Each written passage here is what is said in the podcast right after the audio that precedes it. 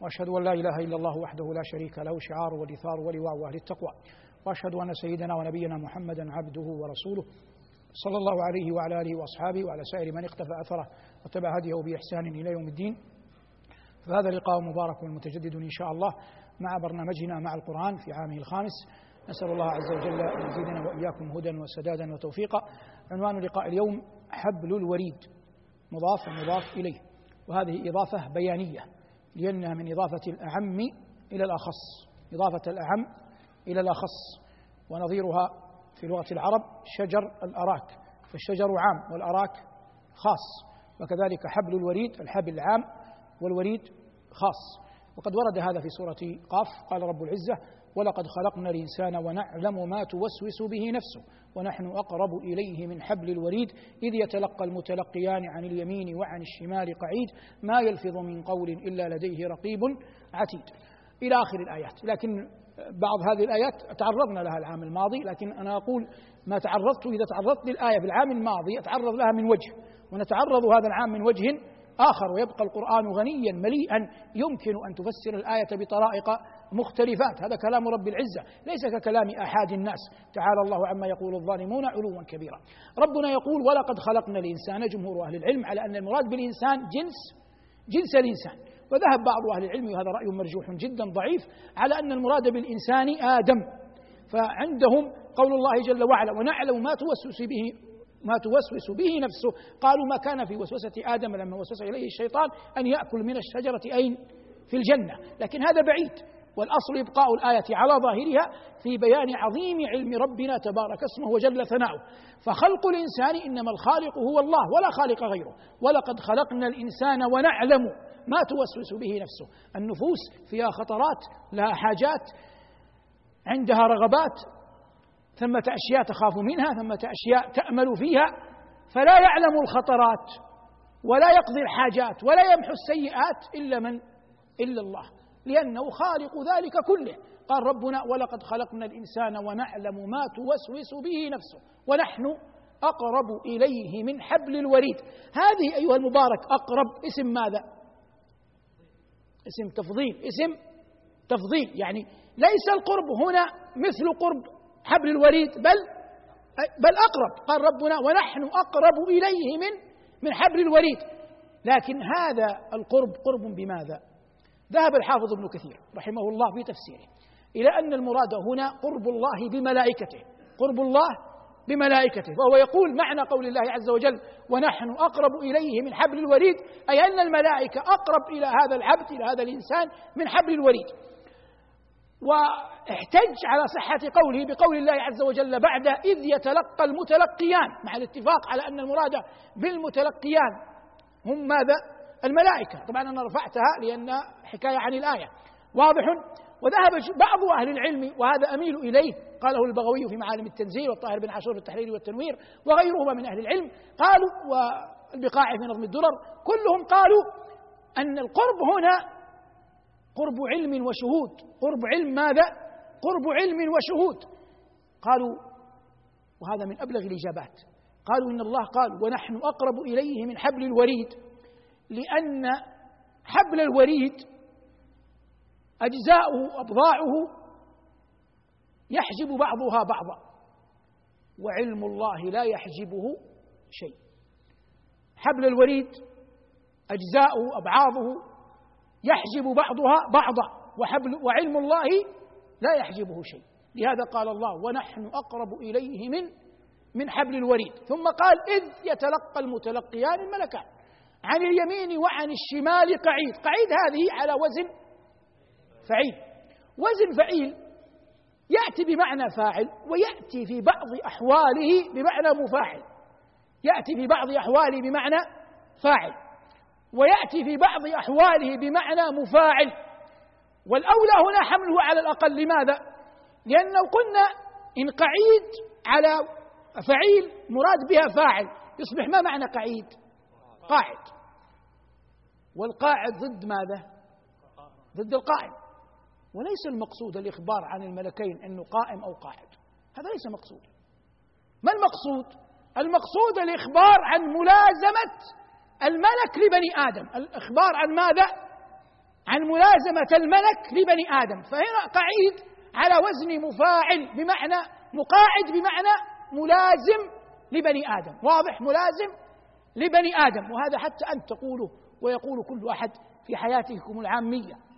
يعني ماذا أريد كيف أضرب لكم مثلا بسيطا دون أن أخرج عن الفصحى؟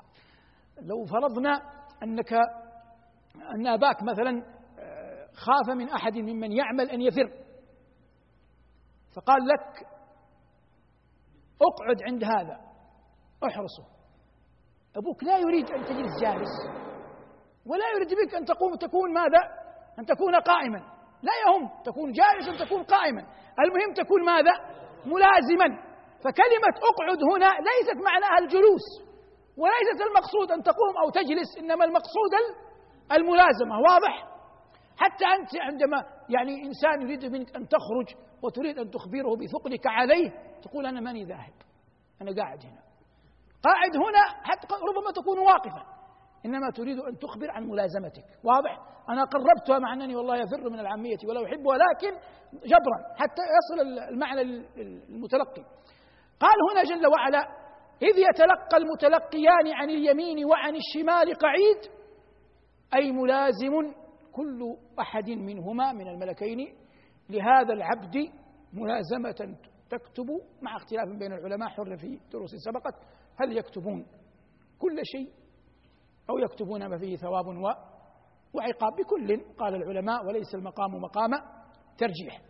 ثم قال جل وعلا عن اليمين وعن الشمال قعيد ما يلفظ من قول إلا لديه رقيب عتيد وجاءت سكرة الموت بالحق ذلك ما كنت منه تحيد. المراد بالسكرة ما يحول بين الرجل وبين عقله. ما السكرة؟ ما يحول بين الرجل وبين عقله. ولها ثلاثة أسباب. كم سبب؟ ثلاثة. أشهرها وأظهرها وأبينها عافانا الله وإياكم الشراب. فإن الشراب يجعل الإنسان يسكر فيحول بينه وبين كمال عقله. واضح؟ وهذا معروف. والأمر الآخر الغضب. فإن الإنسان يبلغ به حد الرجل حدة الغضب حتى لا يدري ماذا يفعل لا يعقل ماذا يفعل. وهذا مشاهد. والحالة الثالثة أعاذنا الله وإياكم العشق. ولهذا قال الدمشقي الخليع قال أن أن يفيق من به سكر هوى وسكر مدامة أن يفيق من به سكران. يتكلم عن أحد الناس يقول هو أصلا يعشق ويشرب خمرا فاجتمع فيه سكران سكر الهوى وسكر الشراب. قال أن يفيق. هذا البيت لو قرأت ابن القيم استشهد به كثيرا. المقصود أن هذه الثلاثة تأتي بالسكر الذي معناها الإقفال. لولا سكرت أبصارنا قفلت عميت سدت واضح؟ فالإنسان عند مرض الموت يكاد يذهل لأن الله سمى الموت في القرآن مصيبة.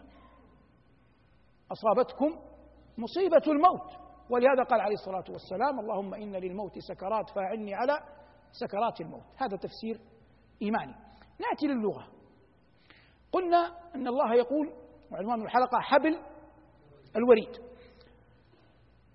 هو أصلا يوجد قلب. سلم الله قلوبنا وقلوبكم.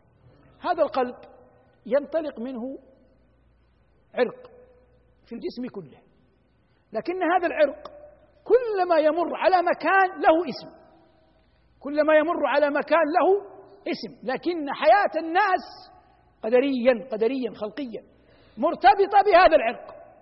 فهو في القلب يسمى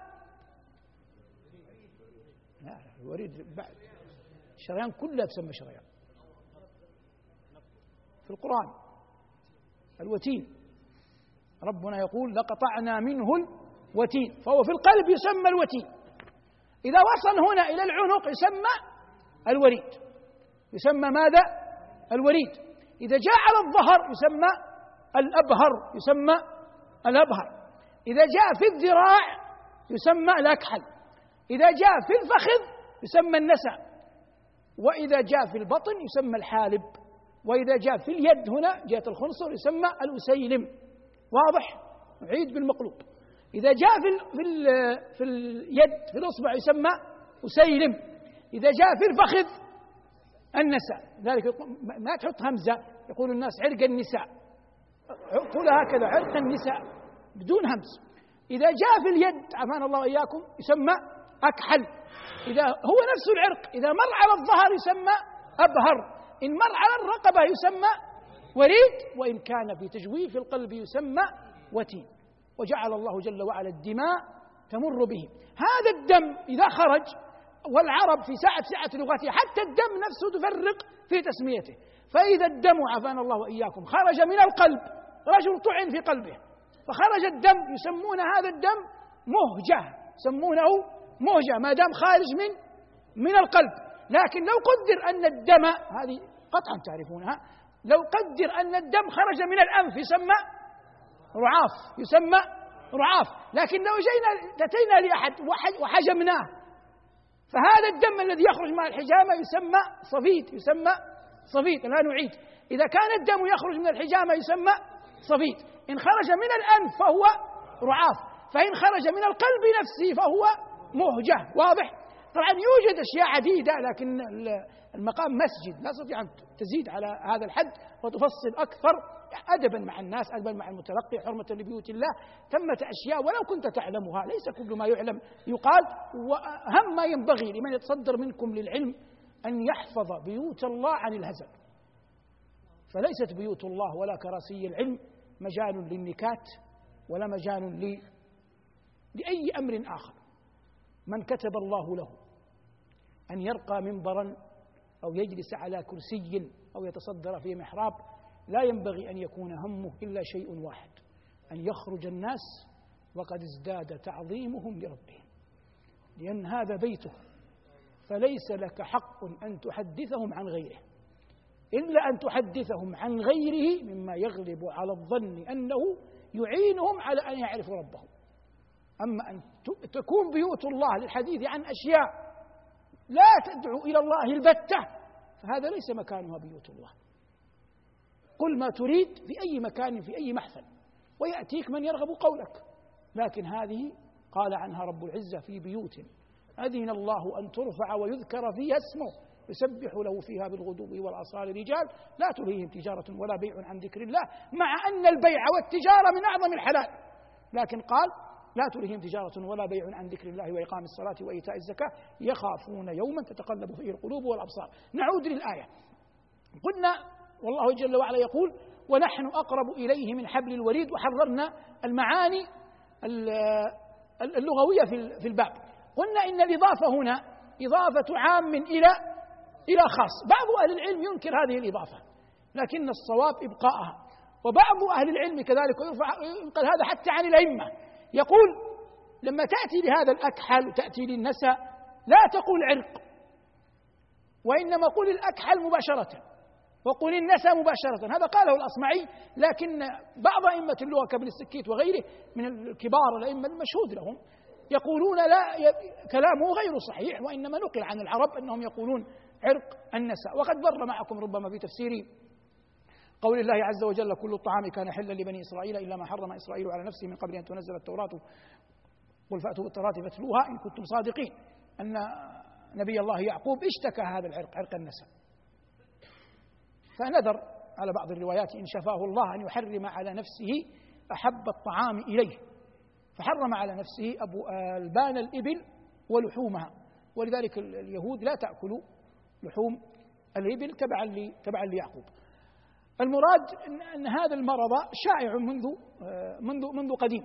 نعود للآية في أصلها قال ربنا ونحن أقرب إليه من حبل الوريد إذ يتلقى المتلقيان عن اليمين وعن الشمال قعيد. ما يلفظ من قول إلا لديه رقيب عتيد وجاءت سكرة الموت بالحق. ذلك ما كنت منه تحيد. بعدها. ونفخ في الصور ذلك يوم الوعيد. النافخ في الصور إسرافيل. وأحيانا الإبهام يزيد الأمر جلالة وقدسية. والله لم يذكر إسرافيل أنه ينفخ. كلها تأتي بصيغة البناء لما لم يسمى فاعله. ونفخ في الصور. ذلك يوم الوعيد. قال ربنا بعد ونفخ في الصور ذلك يوم الوعيد. وجاءت كل نفس. معها سائق وشهيد. لقد كنت في غفلة من هذا فكشفنا عنك غطاءك. فبصرك اليوم حديد. هذه كلها أمور في قضية قيام الساعة. بقي أمر نبه له للأئمة. إذا أذنوا لي. سورة قاف يحب كان النبي صلى الله عليه وسلم يقرأها في المجامع. لكن الموت حقيقة لا يعلم أن أحدا جادل فيها. يعني لا يوجد أحد كافر ولا مؤمن أو ملحد قال ما في موت. مستحيل. ما في أحد قال هذا الكلام. فأنت لما تأتي تتكلم في حقيقة كل الناس معترفة فيها ما يحتاج تصرخ. لأن متى ترتفع صوتك؟ إذا كان الذي أمامك غير مقتنع فأنت ترفع صوتك تحاول أن تقنعه. لكن لما يكون هو مسلم وأنت مسلم لا مجال لرفع الصوت. القرآن واعظ في نفسه. لا يحتاج لمن يقرأ وآية وجاءت سكرة الموت بالحق أن يصرخ ويعلي صوته ويكررها مرارا. فإن الناس وإن بعضهم تجاوب معك إنما يتجاوب للأصوات التي يسمعها لا لأثر القرآن في نفسه.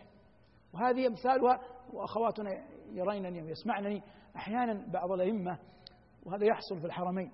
تأتي المرأة والمرأة أضعف خلق الله. يأتيها أخواتها سحر شعوذة أنت فيك جني أنت فيك عين تذهب إلى الحرم. فيأتي مشايخنا الكبار حفظهم الله ستيس الشريم ماهر بيتي غيرهم ويقرؤون آيات فيها سحر. واتبعوا ما تتلو الشياطين على ملك سليمان فوقع الحق بطل ما كانوا يعملون فألقي السحرة ساجدين. هذه من الكلمات اللي سمعتها تصرخ. فيأتي من حولها يقولون ثقي أنك فيك شيء وهو الأمر لأنه مسبوق بكلم وأجواء طريقة قراءة الإمام ساعدت على هذا. وإلا القرآن الله يقول ولا تجهر بصلاتك ولا ولا تخافت بها وابتغ بين ذلك سبيلا كما أن الإنسان إذا تلا القرآن لا بد أن يتخير الآيات التي يقرأها في الموضع المناسب لها فعندما تقرأه لتريد أن تكمله اقرأه كله عندما تريد أن تقوم الليل لك أن تقرأه كله لكن عندما تقرأ على ناس تتوخى الآيات التي تناسب الحالة التي هم فيها حتى يقبل الناس أكثر كلام ربهم. هذا والعلم عند الله وصلى الله على محمد وآله والحمد لله رب العالمين. لو أنزلنا هذا القرآن على جبل لرأيته خاشعا لرأيته خاشعا متصدعا من خشية الله. وتلك الأمثال نضربها للناس لعلهم يتفكرون.